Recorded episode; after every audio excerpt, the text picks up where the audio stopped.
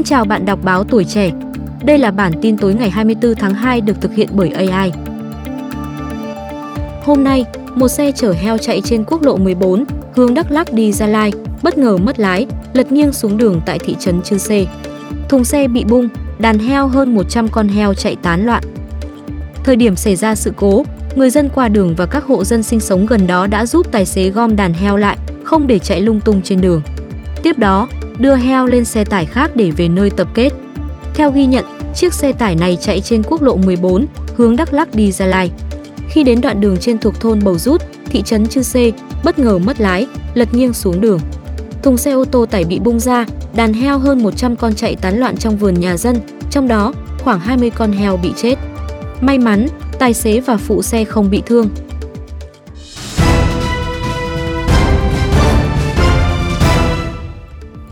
Ngày 24 tháng 2, Công an quận Nam Từ Liêm, thành phố Hà Nội cho biết đã ra quyết định tạm giữ hình sự đối với Bùi Thái Sơn 27 tuổi, quê Đồng Nai để điều tra về hành vi gây rối trật tự công cộng. Trước đó, trên mạng xã hội lan truyền một đoạn clip ghi lại hình ảnh một nam thanh niên điều khiển xe máy nằm úp trên yên xe, lao vun vút trên đại lộ Thăng Long. Vụ việc khiến dư luận bức xúc và lo lắng về tình trạng an toàn giao thông. Sơn khai nhận, chiều ngày 18 tháng 2, Sơn đã tự ý lấy xe máy của cửa hàng đi chơi. Khi đi đến đại lộ Thăng Long, Sơn đã điều khiển xe vào làn đường dành cho xe ô tô trên đường cao tốc Láng Hòa Lạc và thực hiện hành vi nằm úp trên yên xe. Sơn cũng khai nhận thường xuyên có hành vi điều khiển xe máy tương tự khi đi trong đường gom đại lộ Thăng Long.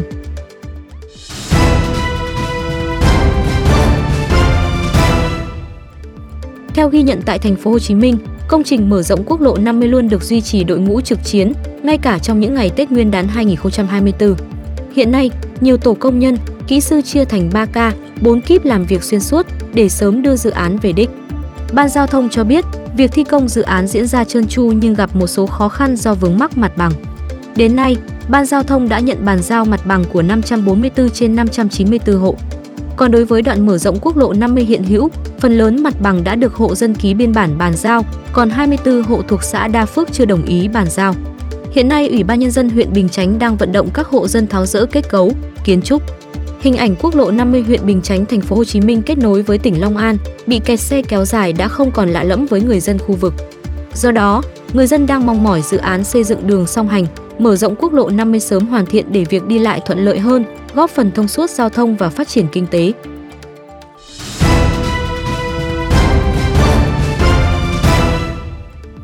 Liên quan đến cao tốc Cam Lộ, La Sơn, vụ tai nạn giao thông xảy ra với một gia đình vừa qua vẫn gây ám ảnh. Khi xem những hình ảnh thực tế của vụ tai nạn, một trong những cảnh thể hiện rõ nhất là đường tồn tại những điểm thắt nút cổ chai khiến hướng vượt phía trước bị hẹp ở hai bên. Tài xế nếu vượt lên sẽ rất dễ có nguy cơ tai nạn. Trên toàn tuyến cao tốc này hiện có nhiều nút thắt như vậy, đặc biệt là đoạn qua các khúc có lối ra hoặc các đoạn thiết kế có trục giao thông lớn. Một nguy cơ khác khiến tài xế lái xe trên đường này thường lo lắng, hồi hộp là đường không có giải phân cách cứng, mà đa phần chia làn đường bằng vạch sơn mềm. Đường hẹp, khổ đường nhỏ trong khi xe hỗn hợp đủ các loại tránh phí trên quốc lộ đã chọn đi đường này khiến nguy cơ tai nạn cao hơn. Một mối lo khác mà tài xế đều thừa nhận đó là cao tốc này đi qua địa hình đa phần đồi núi hiểm trở. Có những khúc cua vòng cung, xe phải bò chậm bám theo vạch sơn liền cấm vượt, phía trước tầm nhìn bị che khuất. Cũng do địa hình đa phần đồi núi, vào sáng sớm và từ chiều tối, tuyến cao tốc Cam Lộ, La Sơn, La Sơn, Túy Loan thường có sương mù dày đặc, tầm nhìn bị hạn chế.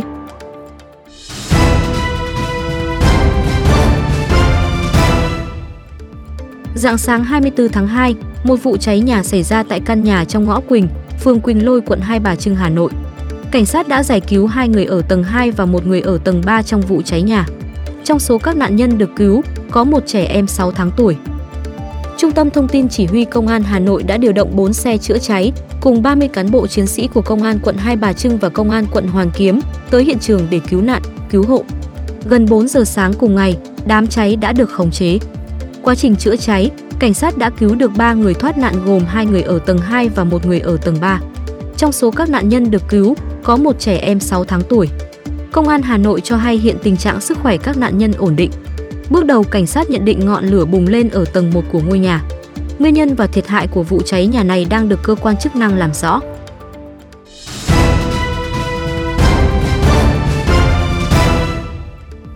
Theo ghi nhận, sáng 24 tháng 2, dù trời mưa rét, nhưng vẫn có hàng ngàn người dân đội mưa đến phủ Tây Hồ quận Tây Hồ Hà Nội để lễ phủ trong ngày rằm tháng riêng.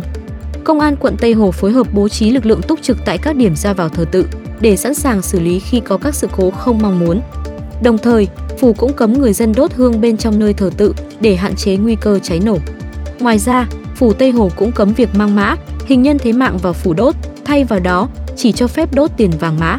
Ngoài ra, nhờ áp dụng việc thu tiền vé gửi xe không dừng với xe ô tô, không dùng tiền mặt đối với xe máy, nên đã giải quyết được dứt điểm được tình trạng chặt chém vé gửi xe khi người dân tới lễ phủ Tây Hồ.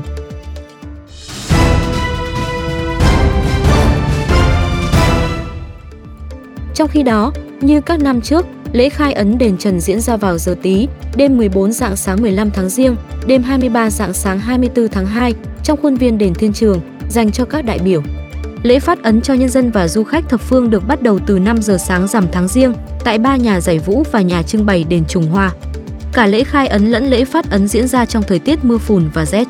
Nếu trước đây lượng người từ các tỉnh thành về đội mưa, thức xuyên đêm chờ đến giờ phát ấn, thì năm nay, theo ghi nhận của phóng viên, lượng khách thập phương đã vắng hơn rất nhiều. Theo thông báo, lễ phát ấn diễn ra lúc 5 giờ sáng ngày 15 tháng Giêng. Tuy nhiên, khoảng 4 giờ 50 phút, ba nhà giải vũ và nhà trưng bày đền Trùng Hoa đã bắt đầu phát ấn. Tới 5 giờ 10 phút, đền Trần bắt đầu vãn người dần.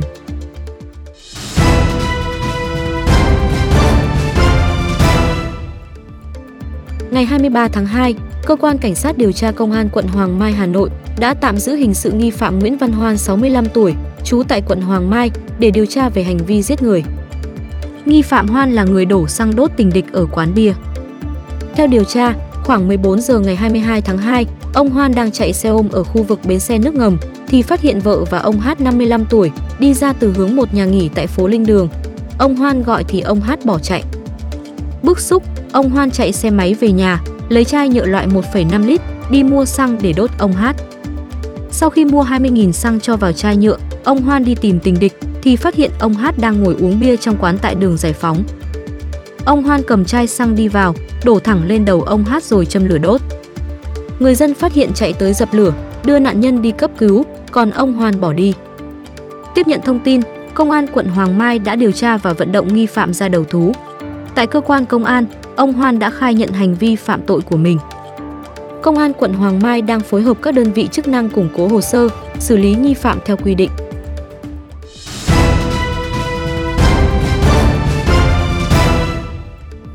Ngày 24 tháng 2, mạng xã hội lan truyền đoạn clip ghi lại cảnh một chiếc ô tô không có người lái, trôi tự do từ trên dốc xuống. Suýt tông trúng hai người phụ nữ đang đứng chọn hoa tại một shop hoa ở thành phố Buôn Ma Thuột, tỉnh Đắk Lắk.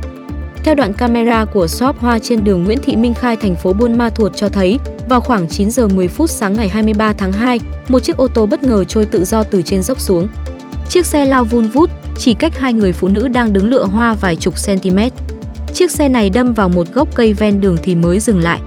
Theo chủ xe, do mải bốc hàng phía sau xe mà quên kéo phanh tay dẫn đến sự cố.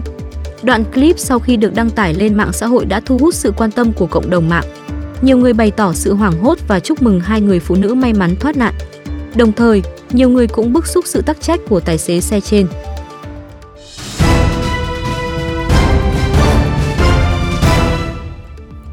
Cơ quan Cảnh sát điều tra Bộ Công an đã có kết luận điều tra bổ sung, đề nghị truy tố 3 bị can Trần Quý Thanh, Trần Uyên Phương, Trần Ngọc Bích về tội lạm dụng tín nhiệm chiếm đoạt tài sản. Theo kết quả điều tra bổ sung, tổng giá trị các khu đất mà ông Trần Quý Thanh cùng hai con gái bị cáo buộc chiếm đoạt được xác định lên tới hơn 1.048 tỷ đồng, tăng hơn 280 tỷ đồng so với kết luận điều tra ban đầu. Lý do vì hai dự án bất động sản Minh Thành và Nhân Thành tỉnh Đồng Nai mà bà Đặng Thị Kim Oanh, giám đốc công ty địa ốc Kim Oanh tố cáo bị cha con ông Thanh chiếm đoạt được xác định tăng giá trị. Kết luận điều tra cho rằng bà Phương, bà Bích có nhân thân tốt, phạm tội lần đầu, tham gia điều hành doanh nghiệp có đóng góp cho phát triển kinh tế xã hội, vi phạm do thực hiện chỉ đạo của cha đẻ nên cần được xem xét khi lượng hình. Hiện ông Thanh, bà Phương bị tạm giam, còn bà Bích bị khởi tố nhưng cho áp dụng biện pháp ngăn chặn cấm đi khỏi nơi cư trú. Thông tin chi tiết hơn đã được đăng tải trên tuổi trẻ online.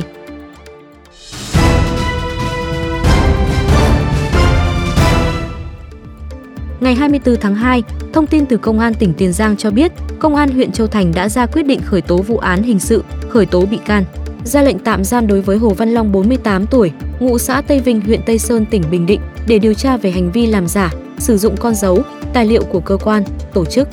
Trước đó, tổ công tác của công an phát hiện trên xe của ông Long có các loại giấy tờ gồm giấy chứng nhận công an nhân dân, thẻ công vụ đặc biệt, giấy chứng nhận quyền sử dụng đất, một bộ trang phục công an nhân dân có quân hàm thiếu tá và một số vật dụng dùng trong công tác chuyên môn của lực lượng công an.